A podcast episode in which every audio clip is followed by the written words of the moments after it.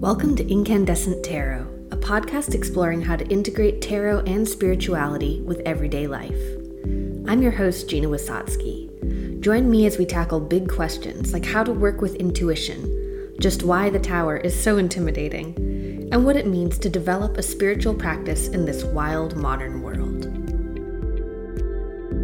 Hello, lovely listeners. This is such the perfect time to be recording an intro for this very special interview and Halloween themed podcast episode. We are getting the tail end of Tropical Storm Zeta right now in Durham, and so it is really, really spooky looking outside. The sky is this ominous gray. We're getting uncharacteristic wind coming through the trees. All the leaves are falling. It is looking really like next level advanced fall. And I'm feeling very, very in the mood to be sharing this interview with the wonderful Lucas Taylor, in which we are talking a lot about spooky things, about ghosts growing up in New England, the magic of place, ancestral connections. There's just so much that we go into here. And lest it sound too mysterious and intense, this is also a very light-hearted romp of a conversation. Lucas is a dear friend of mine and has so much wisdom and energy to share around tarot and spirituality. So this was a joy to record, and I am really, really excited to be sharing it with you all. I hope you're enjoying these last days of October. It's a really special time of the year, and I have to admit that with coronavirus, with the impending election, and all the stress connected to that, I almost didn't really go with my true nature and make some celebratory plans. It was almost like a wake up moment where was like, Gina, who are you? What have you been doing? How do you not have 60 gourds strewn about your house? What what are you even doing with your days? A lot of stress and a lot of work and some wonderful things too, but yesterday I snapped out of it and made a trip to the store and got those gourds, got some dried flowers, got some some autumnal roses.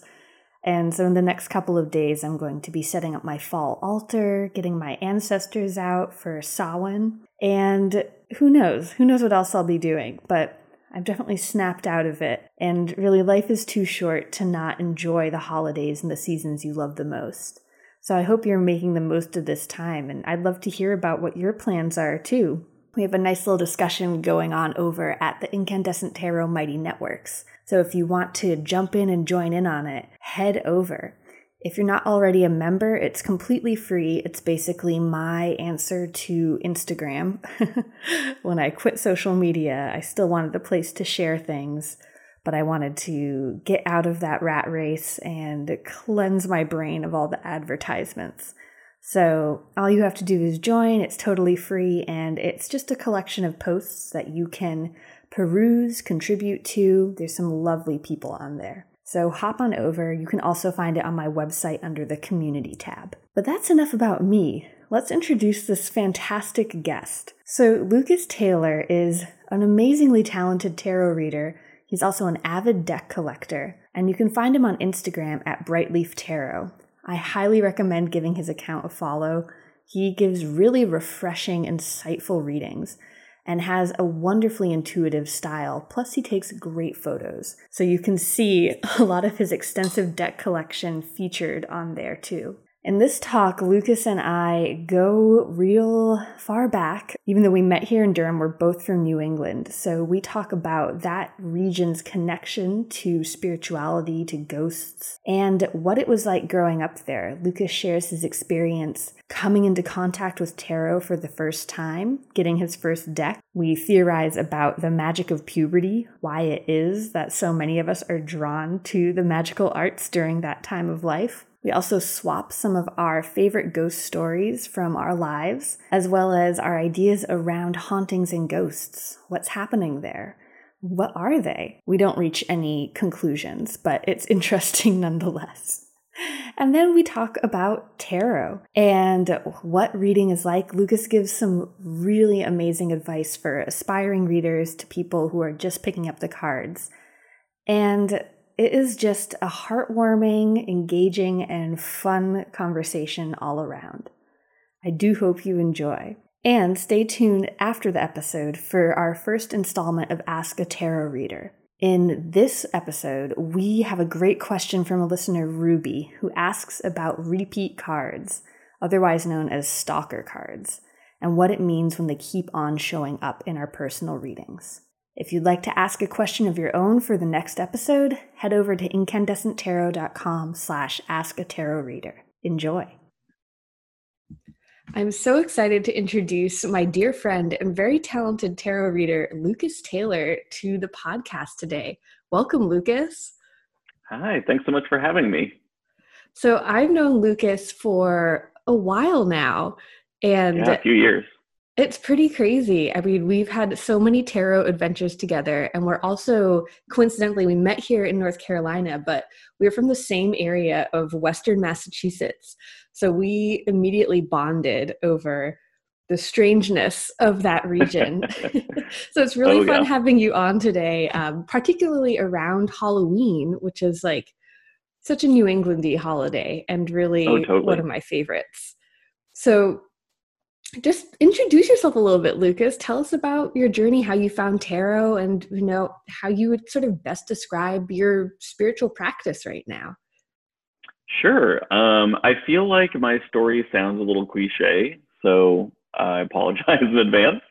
But um, yeah i was i think about 12 and uh, we went to the salem witch museum and i love a gift shop and um, they had tarot cards, and I asked my dad, "Could we get those?" Um, and he he was like, "No, no, no, we're not buying those because your grandmother has a deck, so we'll just get it from her."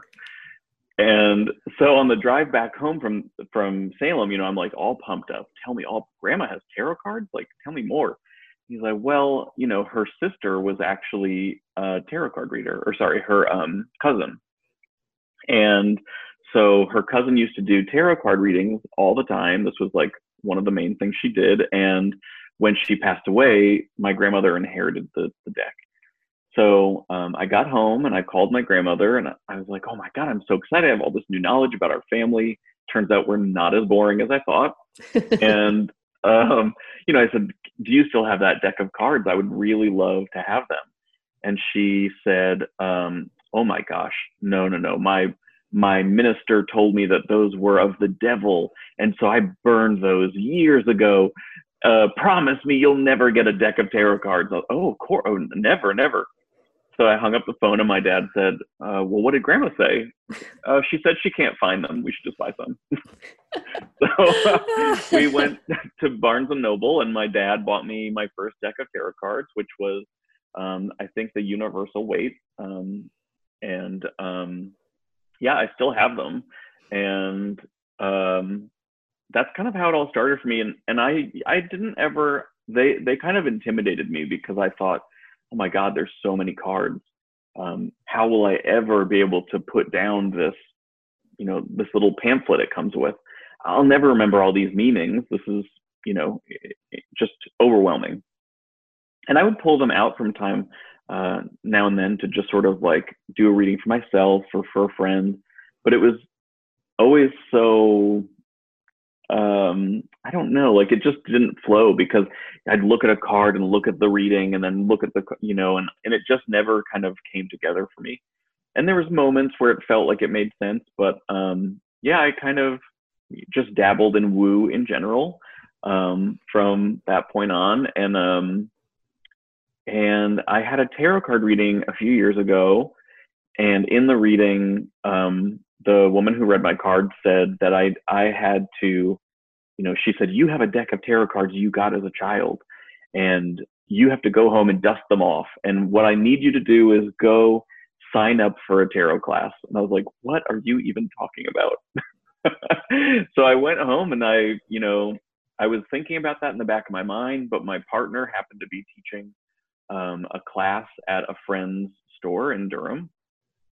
And I was looking up the uh, information about his class, and lo and behold, your class um, for intuitive tarot popped up, and I was like, okay, this is this just has to happen. So, so I signed up for the class, and it not only did the class like fully synthesize all those like random ideas and thoughts I had around tarot, but it helped me sort of conceptualize it in a much more clear way. Um, and so I was able to incorporate sort of storytelling and um, not just relying on what the book says, but following what my intuition tells me. Um, and yeah, and then I think it was that class that um, our mutual friend whose uh, store it was said something about you being from Western Mass. And I was like, no way. And That's you know, I hear connected. that all, yeah, and I always hear people say like, "Oh, I'm from Western Mass. Also, I'm from Worcester." I'm like, that's not Western Mass. Mm-mm. Nice try, but very far off. yeah, and so then when I saw that your phone number was the same area code of my like childhood home, I was like, okay, we can be type bros. You will get me. I don't remember what it was you said during the class, but you made some reference that like had me just dying inside. I was like, this is amazing. And if I wasn't in a teaching capacity right now, I would be nerding out so hard. I was like, I really hope we can be friends later. and thankfully, the stars aligned.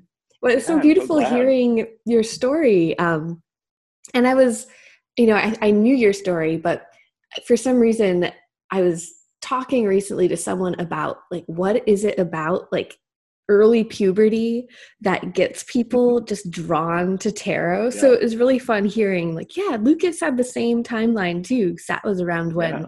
when I got my first deck at a bookstore.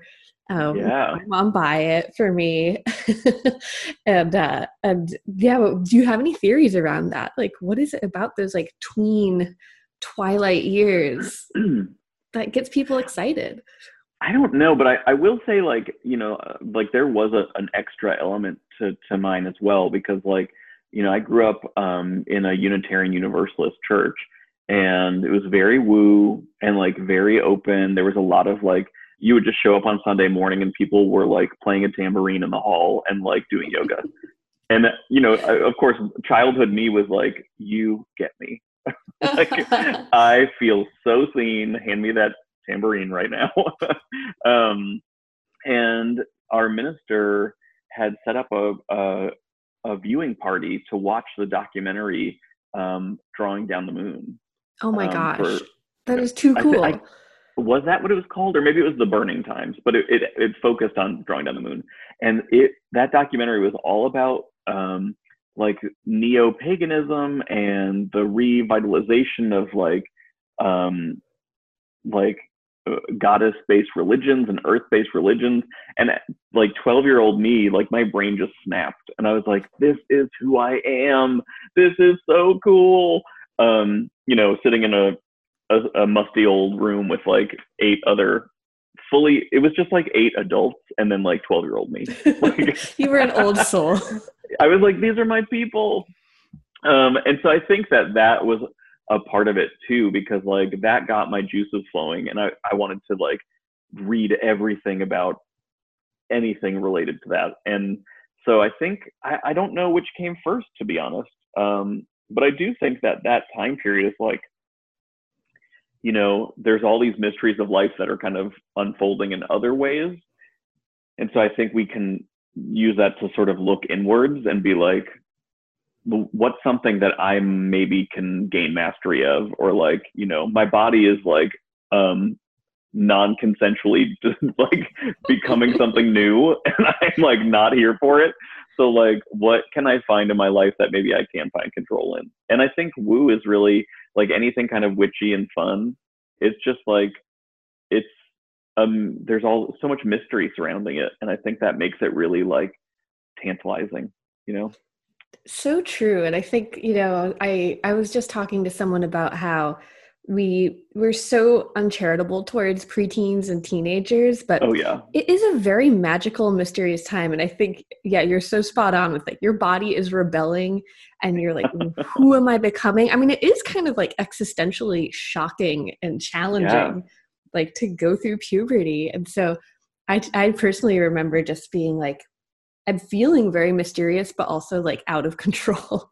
and yeah. I, when you were talking about, you know, like spellcraft or, you know, being interested in those things, I just thought of the magician card in tarot. And I love like thinking about that as like teenagerhood where you're trying to like learn how to do things. And so much Yeah.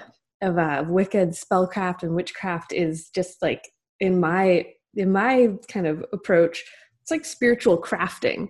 You're like, okay, Totally. like here's a concept here's an idea here's a desire i have. How can i make a ritual around it? How can i create something with my hands or with my actions? Um, which is really so much fun and so engaging. Um, yeah. what were some of the early books that you that you found? Oh, Scott Cunningham, um, the uh, what was it called? Wicca, the solo practitioner or something. oh i have the that solitary practitioner. Ooh, that that like hit me in my my soul, and like, uh, you know, all the like basics, like Buckland's Guide to Witchcraft, which is that huge blue book that is like not for a twelve year old. you know? it's a lot to navigate that one it's Yeah. hefty And here's the thing that comes into play with Western Massachusetts. Like you pull that book out, and I, I promise you, like uh, two of your friends already are owning it. You know, like I remember I had like a little book club with one of my friends, and she and I would be like, "Let's get together and our we'll read our Bucklands," you know, and we would like go through it and like, you know, dog ear pages and be like, "Is it Atham or Athame? I don't know," you know, because it was like it was long enough ago that YouTube didn't exist, so you couldn't just look up a video when you were confused about a pronunciation or or how to see someone perform those things. And so it really was this like um experiential time of just being like, okay, like uh screw it. I don't know how this works, but I'm gonna just try. You know, I'm gonna put in my best effort and see what we can come out with.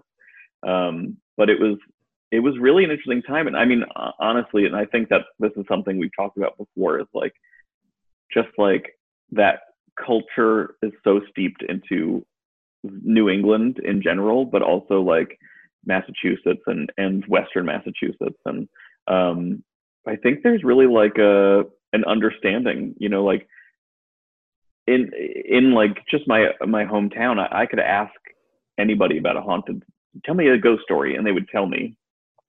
And even if they don't believe it, they still have a story to share. You know, there's still that like folkloric kind of component to it. And so I think it it's like almost more acceptable in those environments. And I think there's areas like that throughout the country and the world that exist, you know, like New Orleans or, you know, other places that like have this energy or this vibe of, of you know, creepiness or spookiness. And so you could say, oh, yeah, I got a deck of tarot cards, and nobody even bats an eye. Um, and so I think that kind of uh, was really supportive in a, like a non-direct way to sort of like foster that exploration you know where i could i remember like being like on vacation with my parents in cape cod and being like oh mom i love this pentagram necklace. And she's like okay do you want another one? I mean like it was fully like fully like my parents giving me like crystal skulls and like pentagram necklaces and they didn't even like that did not ever bother them and it's like i'm sure that is not most people's experience but i think my parents were sort of like it's less that i think that they were like um openly supportive and more that they were just sort of like yolo you know like they, they were like before the times of yolo they had the energy Yeah. of yolo. It was pre pre YOLO, but you know it was like latchkey parenting where they were like, we're gonna give you this book or this you know deck of cards, and then we're just gonna leave you here at home alone while we go off and work. okay, I think you're really onto something with the New England, like how baked in this idea of like history and spirituality. I mean, if you think about the the Puritans, the all the religious extremists essentially who Oh, yeah. hightailed it on over there, all the wild things that happened, and just comparatively, you know, having more of that documented white American quote unquote history oh, Yeah. active over there. But it definitely has like a very distinct energy to it that I always get nostalgic for this time yeah, of year. This time of year for sure. Like waiting like, for that that chill and the the the spookiness, yeah. you know, seeing the Put old colonial favorite Dead Can Dance. Yeah. exactly. A, burn a candle, some incense, and you're like, oh God, I wish I was eating an apple cider donut in the mountains right now. oh, I really do. Those are so uh, good. They come in a pack of six, crazy. and you always eat oh, the yeah. whole pack in one day. oh yeah, oh yeah. It, so, oh my gosh, I get I like I feel like I am only homesick during the fall, um, and amen. I just like crave New England, you know, and it's like I remember moving out of uh, Massachusetts. I moved to California. That was like the first big big move. Well, you just went for it. That's like, like yeah, hop like, into the other side. I'm getting out of here, and um, I, you know, sort of started conversations with people that you're trying to make friends with in the same way I was always used to, and I'd be like, "Hey, you got any creepy stories?" and I would have all these ghost stories to share with people, and people acted like I was out of my mind. And like for California to be so like open, I feel like, and I think things have changed, and it depends on where in California you are. But um, I was, it was not as accepted to just be like openly talking about ghost stories or ghosts or hauntings or you know whatever um, in a group of people. Like that was like I don't know, like in I felt like in Massachusetts I could be in any situation and bring that up and people would roll with it at least. It's so true. And, you know, I think everyone, a lot of people lived in really ancient old houses, you know, oh, that yeah. have this spooky history. Um, can you remember, like, what was one of the earlier ghost stories you heard when you were a kid or something that you were just like, ooh, uh, exciting. Um, well, my, my, kind of my whole town has like a, um, haunted history because uh, it was one of the bloodiest battles between like the colonists and the native people, and the it was just steeped in in that you know bad juju, like just like all the oh I don't know, it's just like such a bad atrocity, and I think it kind of like really tainted the land. Um, so even though there was parts of my town, like my neighborhood was built in like 1982, but almost every house on that street was haunted. And you know, when you would talk to people and and there was like always this time of year, you you would, you know, either with school or family, you'd go to like a haunted spooky something. And um, oftentimes we had these like local storytellers. And I remember them telling a story of um, a family in my town, and you know my town is very small, so um, it's kind of one of those things where you're like, I don't know who they are, but they are probably only three blocks away. and it was um, like a mother who uh, her two young sons shared a bedroom, and the one son kept in the middle of the night coming into her room and, and crying and saying, you know, a man keeps walking through my room with his horse and she was like, okay, that's a dream, you know, go back to bed. and then the next night, mom, mom, what, this man is walking his horse through my room again. I can't sleep. And so she said, okay, well, I'll sleep in your room with you just so that you can, you know, you'll know that it's safe.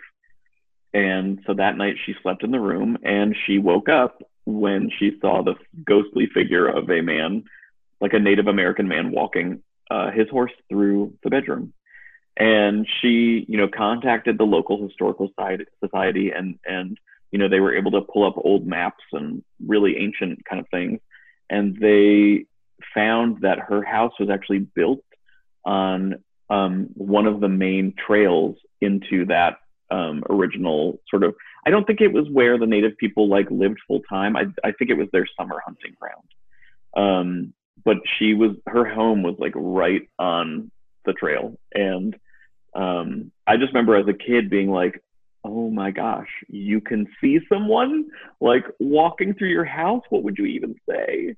And that like, and and that that story was actually even told to me by my by my mom, who she had you know heard it through a um, a local historian, and to me that's even extra strange because my mother is like the least woo person You know, she doesn't believe in hauntings, ghosts, anything.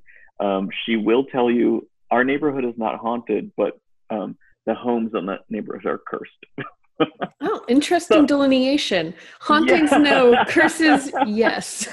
Curses real, haunting fake. Um, so yeah, I think as a kid, like that story just had so much. Um, there were specifics in the story that were really related to my town, and like there were elements of it that I was like, I remember, I know that street. You know, the the bus goes by that street. I've seen um, this area of town, and just to think like, oh wow, this this could happen at my house. You know, like um, it didn't, but that's a really interesting one to me because you know so oftentimes ghost stories, the ones that are like more well known or popular, end up being pretty racist. So it's sort of like, yeah. no, only white ghosts matter. Like we're not going to talk about right. the darker side of history, like the actual right. Legit large scale atrocities that happened. So that's really interesting that in your town that was a widespread story. Um, yeah. And it's also a very poignant image too, just like those trails still mm-hmm. being traveled reminds me of um, this this area where my grandparents lived in Hawaii, um, where my family's from, and it was said that that was a a path that would go by the house where the spirits would travel after dying, oh. and then they oh. would ascend into the heavens at the end of the island. And so there were always family ghost stories of seeing people walking along that wow. path, um, hearing people chanting. And um, I didn't have any firsthand experiences that were that intense, but I always remember feeling in that bedroom in the corner of the house closest to that pathway um, this sense of like, ooh, it's active. Yeah. I'm very alert in here. I don't feel so yeah. so comfortable. Um, ooh, well, I, I, love ghost stories there's I think there's also areas that you just you don't even have to see a ghost or experience a haunting, but you you know like you you can feel it in your body. You're like something here energetically is different. You know, and it's like this like heightened tingly awareness where you're just sort of like oh, okay, I should pay closer attention, you know, or maybe I should like listen a little more intently or I feel like you come across those places, and then it's always interesting when it's followed with someone saying like, "Well, actually, you know, this has a, a history of," and you're like, "Of course it does," you know. That's so. Sometimes that's so you just feel it. You really do, and I think you know I don't have like a unified theory around Sure. Ghosts, are they real? What's the deal? Like, what's my like? I thought that was the name of this podcast. if anyone watches Ghosts, BoJack, are they real? What's the deal? Doesn't make me think of that. But um, yeah, that's my new spin-off show. It will be wildly popular and specific. I've already subscribed.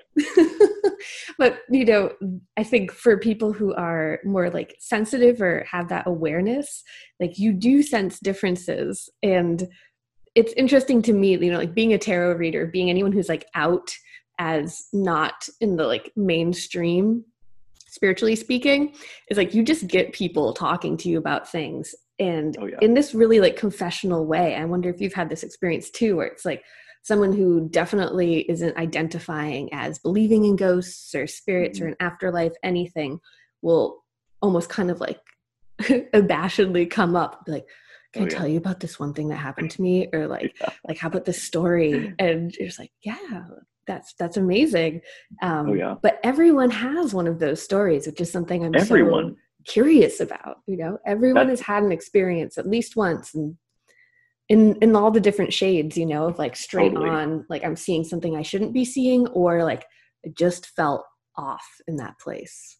Yeah, I feel like you know, in my job, I um, spend a lot of time talking one on one with people. And I feel like I'm kind of this like weird gatekeeper for creepy stories. and it's totally selfish. It's just because I like them and I want to hear them.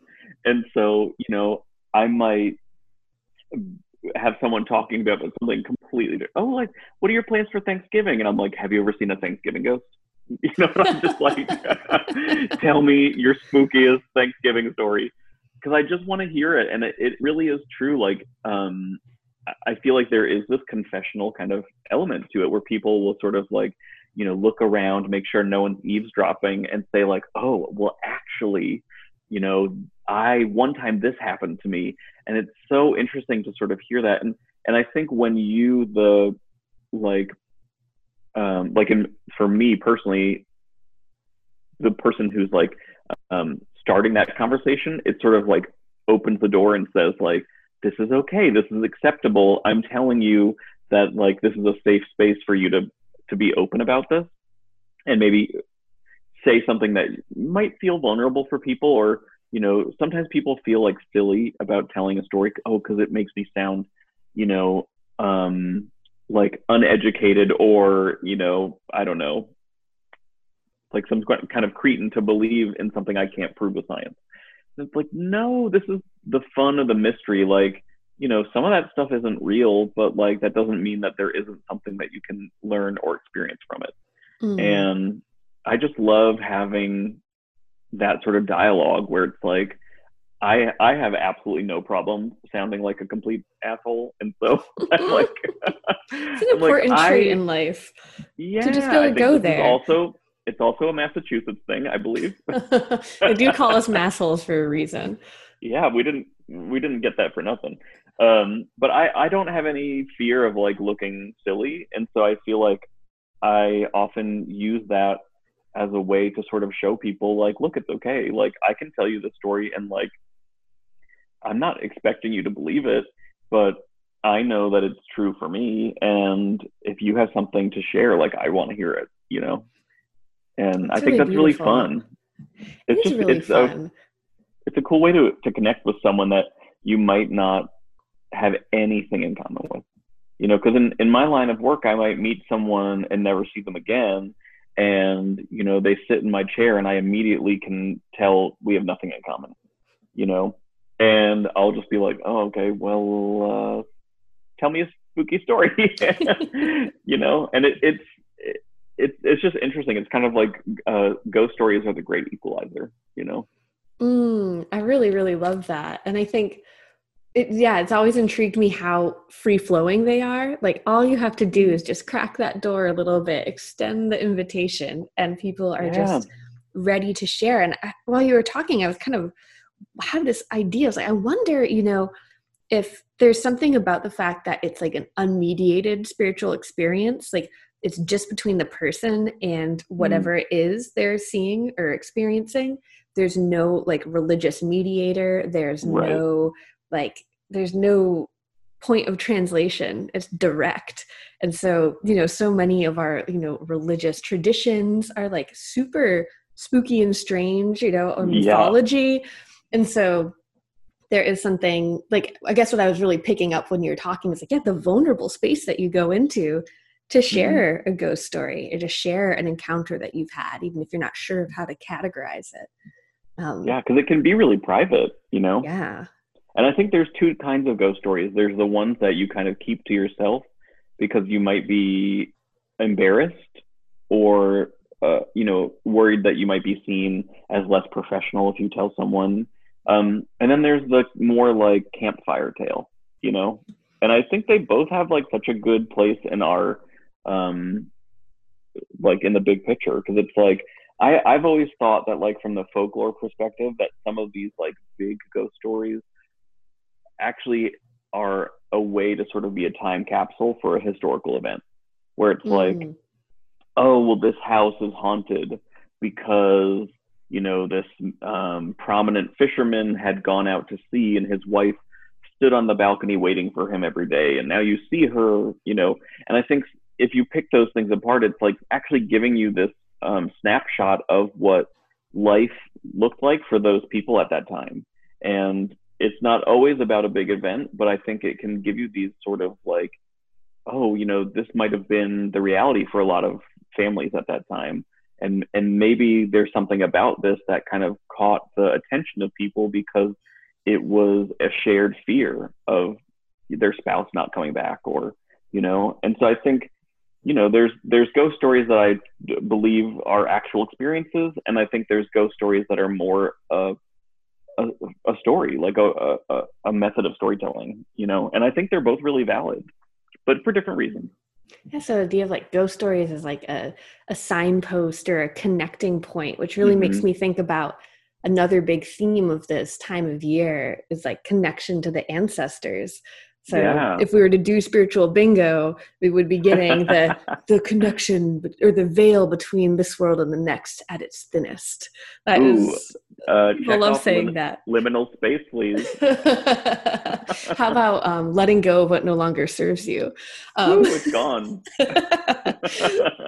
but I think that you know a lot of ghost stories do have that like intimacy in terms of you know our connection to the dead and the people that mm-hmm. we were close to or our family was close to even like generationally going really far back i love that yeah. example i've also my mom is really into ghost stories and there was totally Ooh. one that involved a, a, ghostly woman waiting for her sea captain husband to return yes they never return yeah. from the sea man it's dangerous out there it's a rough place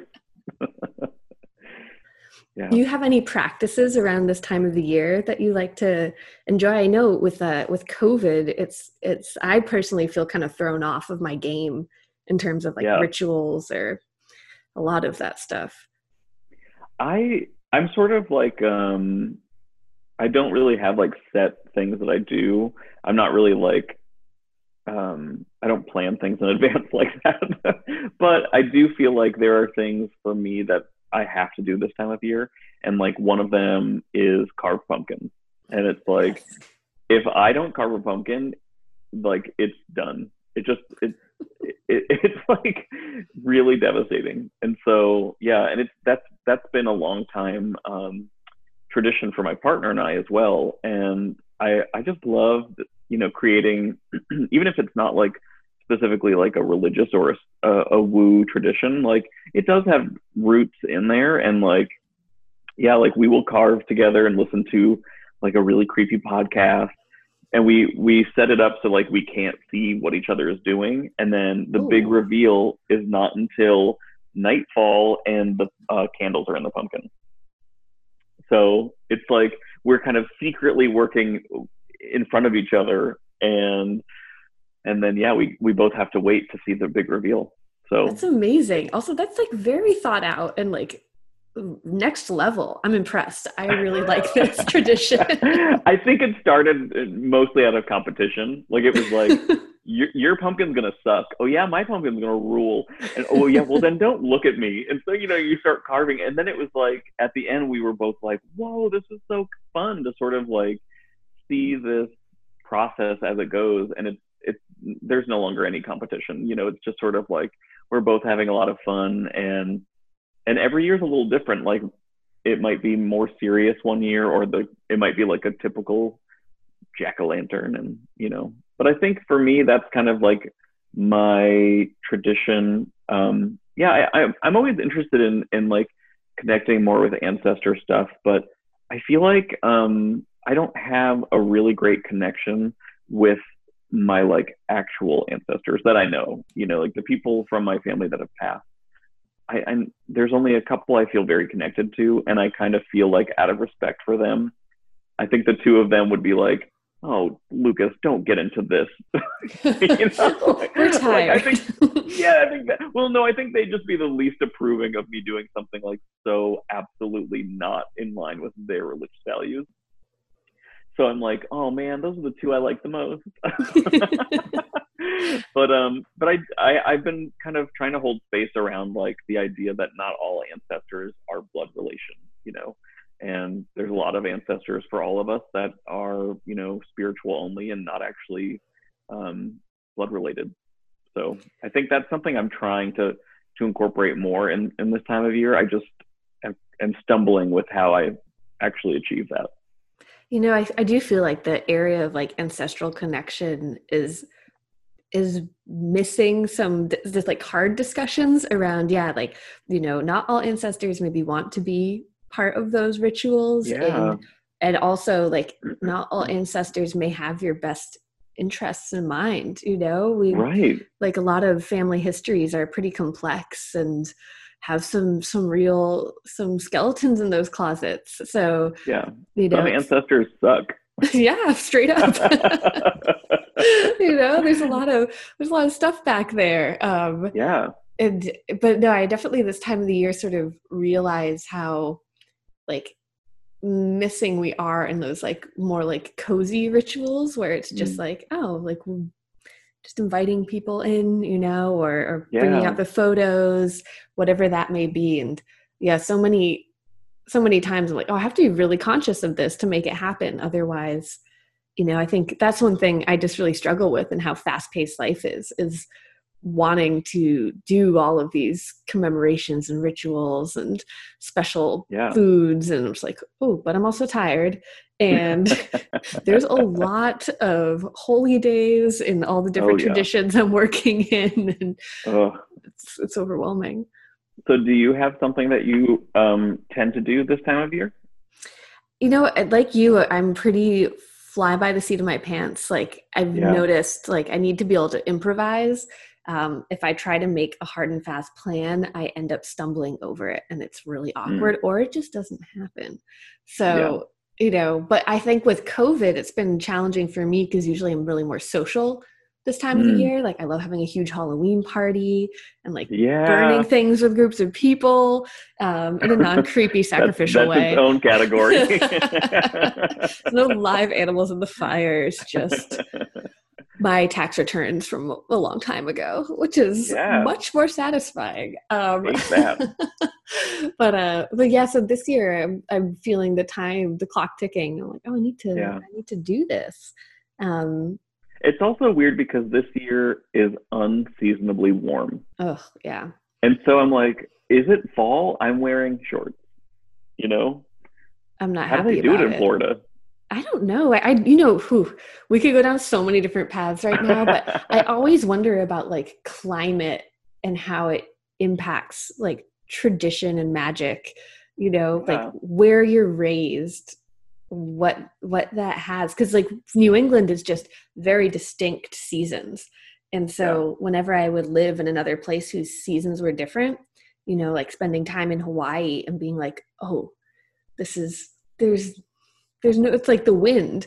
Like i'm paying attention to the trade winds when i'm there. Yeah. But i don't get like the leaves changing or any of that. And even though i've lived yeah. in north carolina for like seven years now i still feel aligned with the seasons of new england.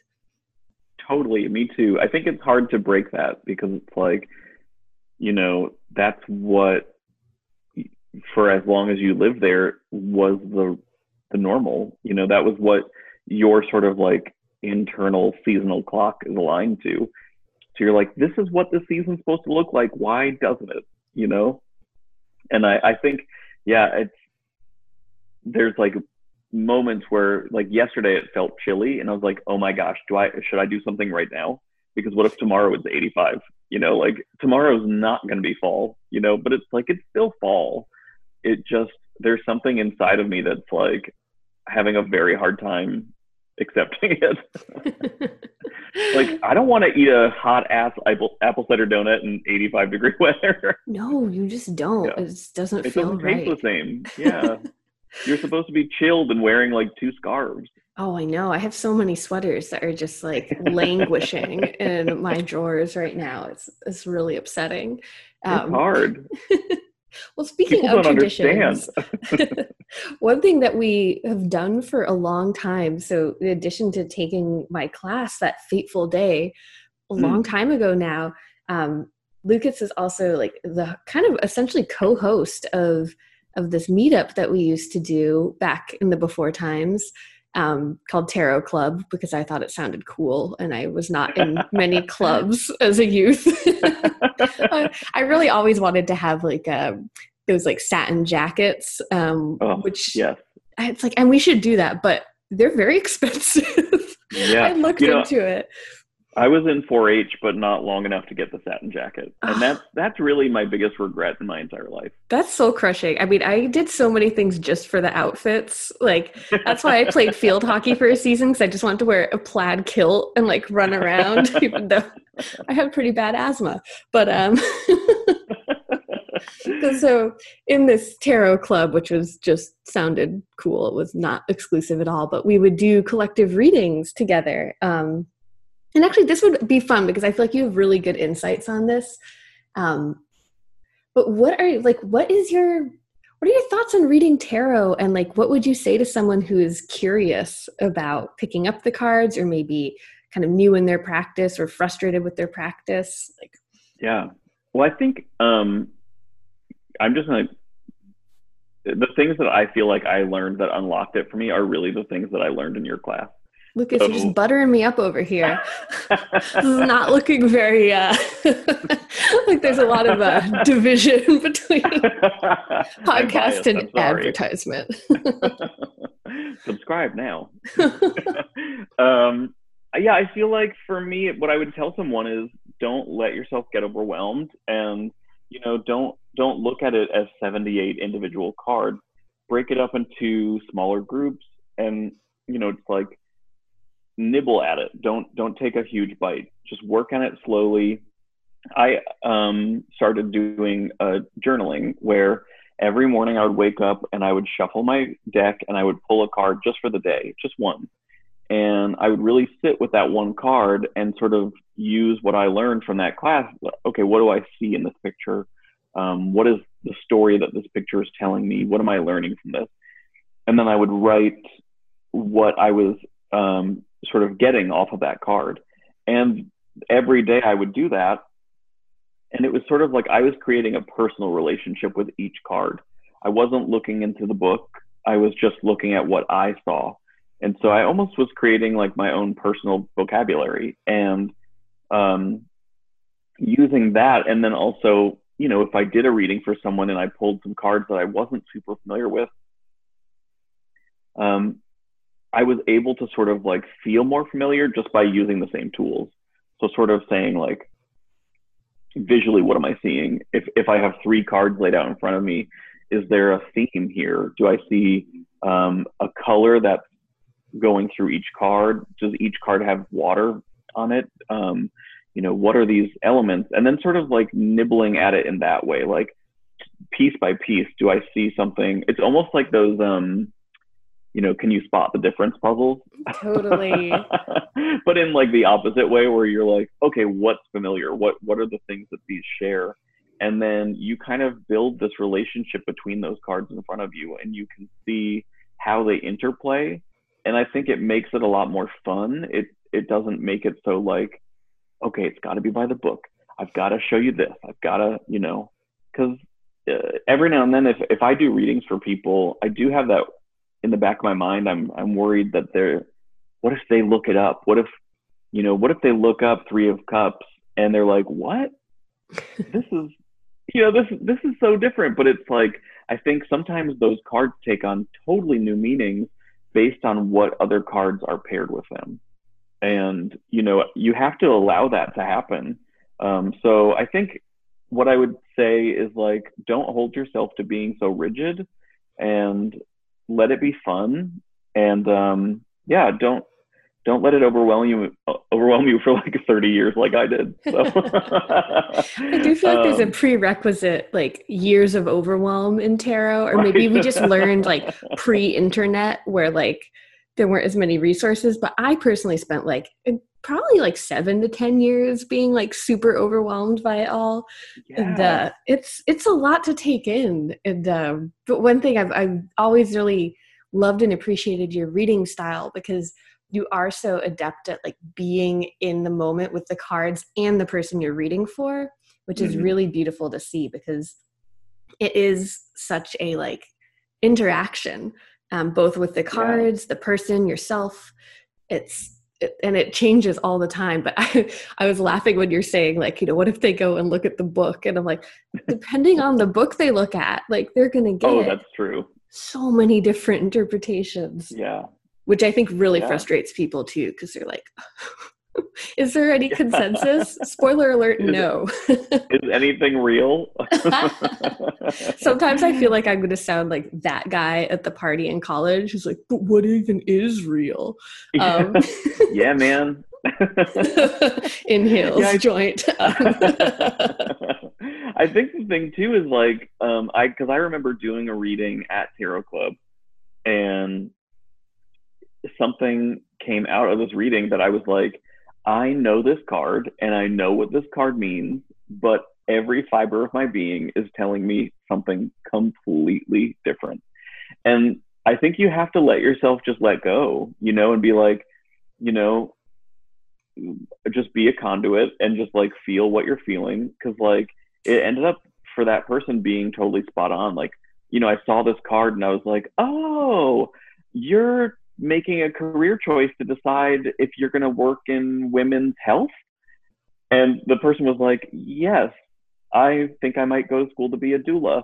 And I was like, cool. But it was like that card was not what that card meant, you know? But it was like, that's what that card told me. And it doesn't make sense. And like every time I see that card, I laugh because I'm like, you slippery little thing. Like, you know, it's like, I think you have to un- be willing to unlearn every time you look at the card, mm. you know? Ooh, that's gorgeous. And I couldn't agree with you more. I think, you know, why I loved Tarot Club and and you know why reading for other people has been such a joy for me is that you really have to do those tarot trust falls you know like yeah. i i was so like academic about it when i started and then uh, but there was so much safety in that you know i could always yeah. just like look through my well thumbed copy of 78 degrees of wisdom and basically yep. like well rachel pollack says but I, I had a that's a great anecdote and it reminded me of this one time when I was reading in a bar. I was just starting to like read for other people like a lot. Yeah. And I was reading for this man um, who I didn't know at all. And there was this card, I think it was the Empress, but the way that it was in the spread made me be like, okay, so I don't know you at all, but he was asking about career. I was like, there's something going on with like melding the erotic with the professional. And Ooh. I don't know if this is going to resonate with you at all. and then he told me that he was writing um, really, as it turned out, like successful um, erotic fan fiction online. Whoa. And that this was like taking off far more than his other uh, sources of income. And he was wondering whether to like pursue it further. And it's like, that's amazing. And I was That's like, amazing. It felt like a big trust fall because I was like, yeah. He was wearing like a cowboy hat indoors at like 11 at night. So I, I mean, felt like we were vibing, but you can go anywhere with that. but it was so cool to be like, okay, you know, you just really have to have to try. And the worst thing that can happen is someone will just be like, no, that doesn't, yeah, that doesn't land. And I'm uh, like, that's another thing that happened to me in Tarot Club I gave someone a reading and it did not land. And it was like, you know, I kept seeing all these um, like coins and I was like, oh, okay, career, money. So I read from that perspective and I was like, how's that? And they were like, nope. and I'm like, cool, very cool. And then I, I like took a second and like recalibrated and I was like, okay, what else could this mean? It's not just career and money. Like coins can also be earth and physical body. And so I was like, uh, okay. And then I read it as like physical body, and it completely made sense. You know, and it was like the cards didn't change. It was just my interpretation changed. Mm. And it's like just that sort of. I think you have to be willing to hear that feedback and have someone say like this isn't working. And it doesn't mean that you did a bad job. It just might mean, you know, those cards are they're slippery and you might have to just like look at it from a different angle and, you know, and try that. And Yeah, that's a great example. Because yeah. I think, you know, a lot of people that the unfortunate thing about the history of tarot or like the pop culture history of it is mm. that a lot of people think it is just straight up fortune telling. And so yeah. you get that expectation of like well tell me something i don't know about or that no one else in this world would know about and i'm just going to wow you with this like crazy accurate specific sort yeah. of it's like a parlor you have trick. a mole in the shape of a star um, exactly and so you know it's it's not like that and i love how you highlighted that you know you're really dialoguing with the other person and you're dialoguing yeah. with the cards and they are slippery you know they're not it's not a system where you're like you know star means happy star right. plus three of swords means happy to sad I right. drew cards. Ooh. Like. Yeah. you are welcome. Yeah. yeah, and I I'm I also had brought someone to Tarot Club one time who was very much a noob, and you know she was really nervous because she had never taken one of your classes. She was you know had never I don't think read for anyone except for like one or two of her friends, and we broke off into reading groups, and I was like, oh, you can give me a reading, and her reading was so spot on. And I think that's the thing that as a new tarot reader, you have to allow yourself to understand that it's not always with experience comes, you know, talent or um, it, I think you can be brand new and that naiveness actually can help open you into something completely different because you don't have those fixed ideas yet.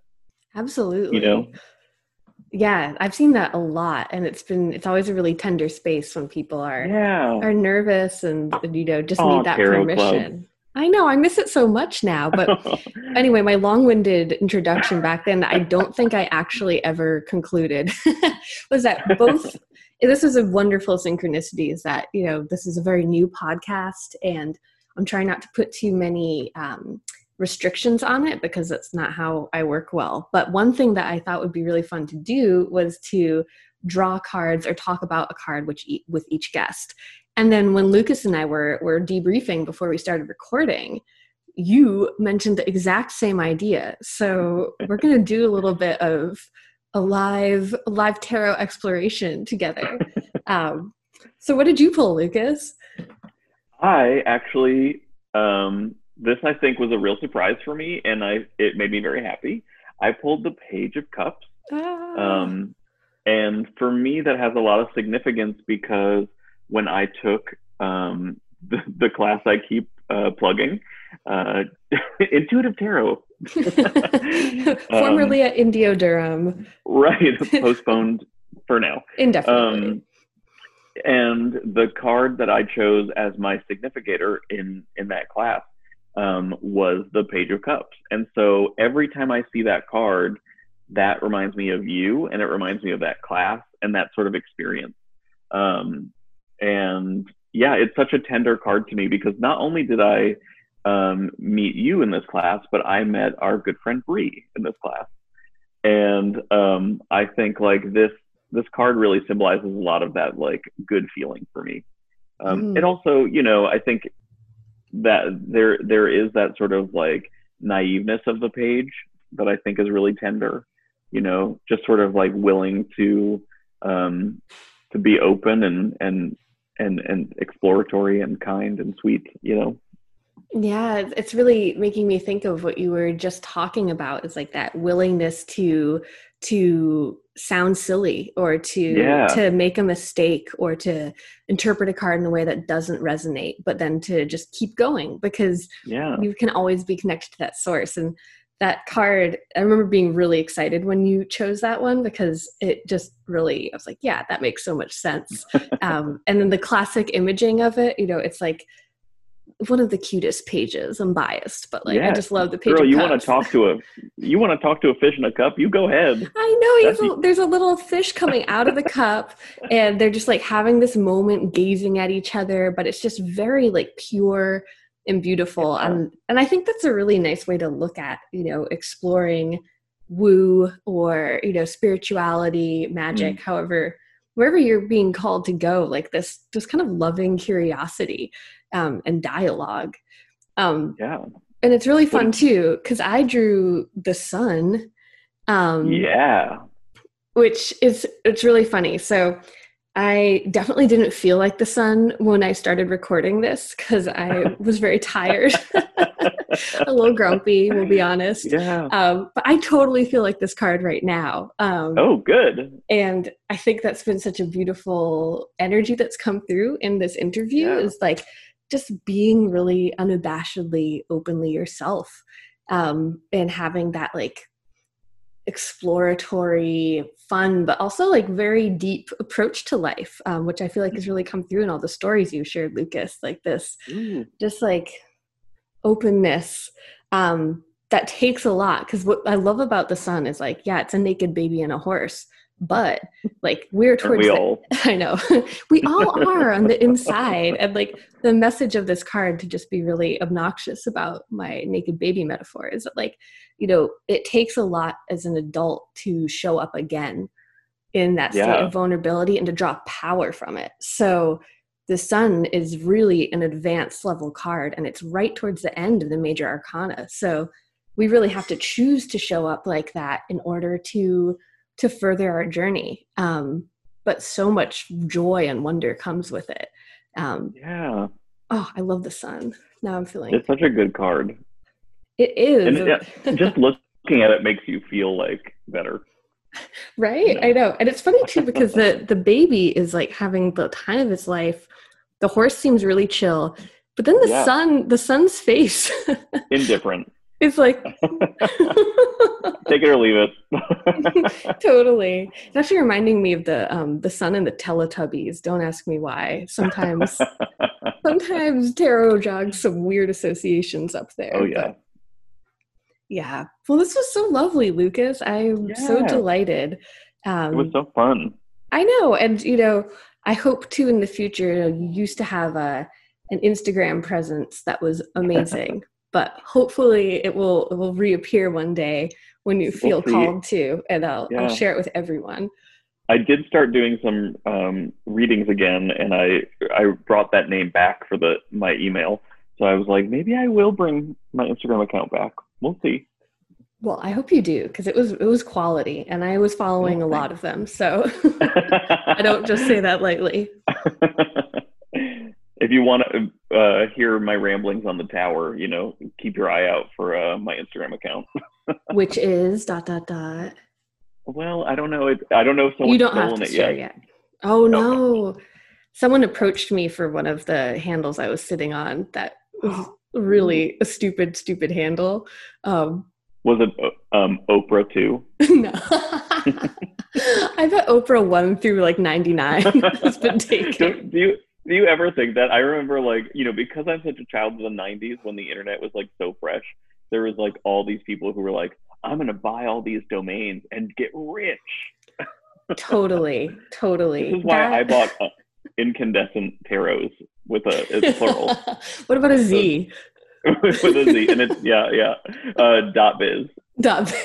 biz. it was that So and Beanie need them- Babies. Yeah, I know who to come to. I'm ready to retire. Gina, hit me up.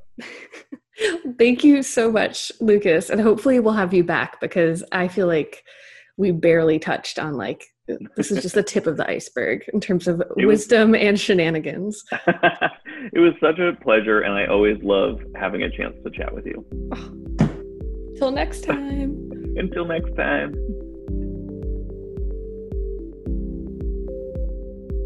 Today's question comes from listener Ruby, and it's a really, really good one.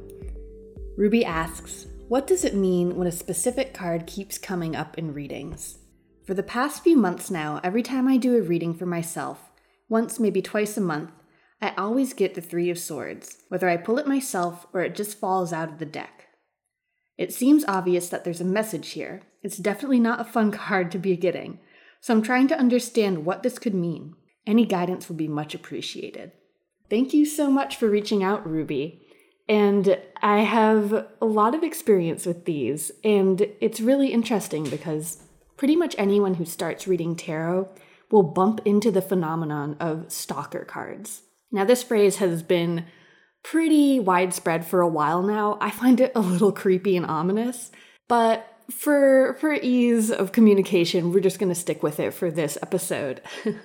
and if anyone thinks of a better, less spooky phrase for it, let me know because I would love to replace it with something else. Inevitably, when we do readings for ourselves, there will be cards that pop up a lot. And this is one of the mysteries of tarot. Even the most skeptical people will come to me and be like, This is happening. What's going on? It's a really fun invitation to dive deeper and to kind of stretch our ideas of what's possible. Think about what tarot is telling us. And oftentimes, tarot is not at all subtle. So, this is an instance when we get really insistent, persistent, repetitive messages. I've had A lot of friends, and myself personally, get frustrated because you keep on seeing these cards show up again and again. And even if you know them really well, you may feel just the sense of, oh my gosh, okay, so I thought I had a handle on the Eight of Wands. Why is it just showing up again and again and again?